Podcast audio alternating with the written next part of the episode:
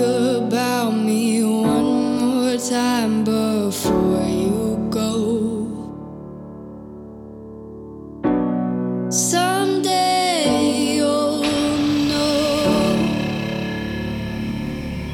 Buongiorno, oggi è venerdì 4 giugno e io sono Roberto.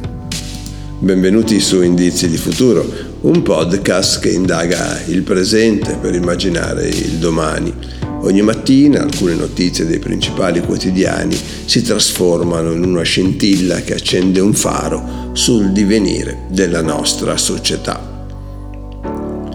Apple ha sancito la nuova modalità per il telelavoro. A partire da settembre non sarà più possibile lavorare da remoto per più di due giorni alla settimana. Con queste parole Tim Cook riporta verso la normalità il rapporto di lavoro con i dipendenti della nota società. Sono molte le aziende che hanno valutato questa modalità ibrida di rientro verso i tempi della pre-pandemia, perché il senso di comunità, la creatività fatta di interazione, in generale la collaborazione attraverso eh, lo schermo non pare dare gli stessi risultati, essere eh, lo stesso tipo di interazione. Con queste parole Tim Cook riporta verso la normalità il rapporto di lavoro con i dipendenti della nota società. Sono molte le aziende che hanno valutato questa modalità ibrida di rientro verso l'attività pre-pandemica, perché il senso di comunità, la creatività fatta di interazione ma più in generale la collaborazione attraverso lo schermo non pare riuscire a fornire gli stessi risultati della collaborazione in presenza.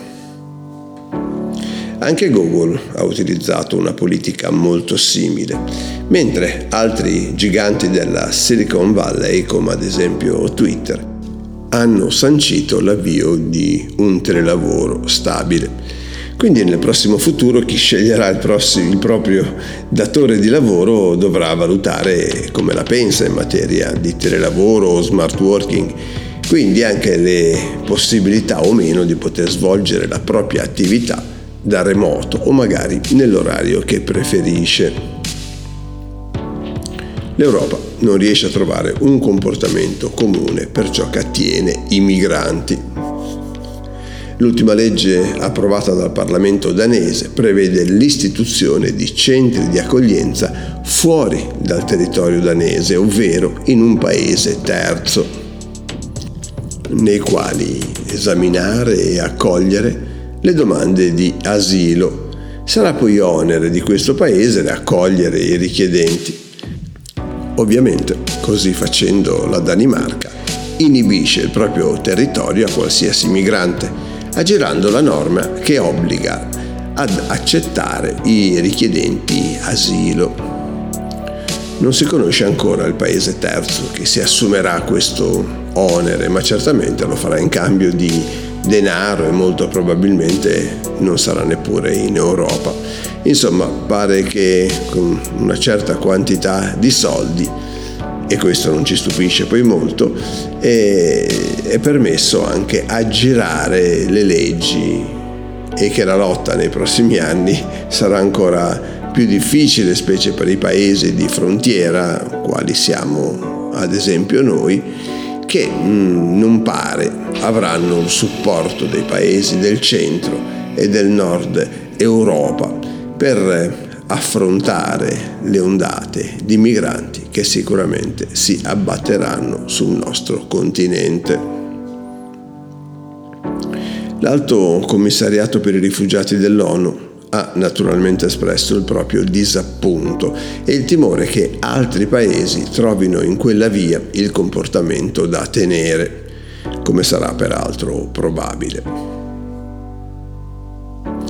Come abbiamo già detto diverse volte, le persone in età lavorativa in Europa sono sempre meno.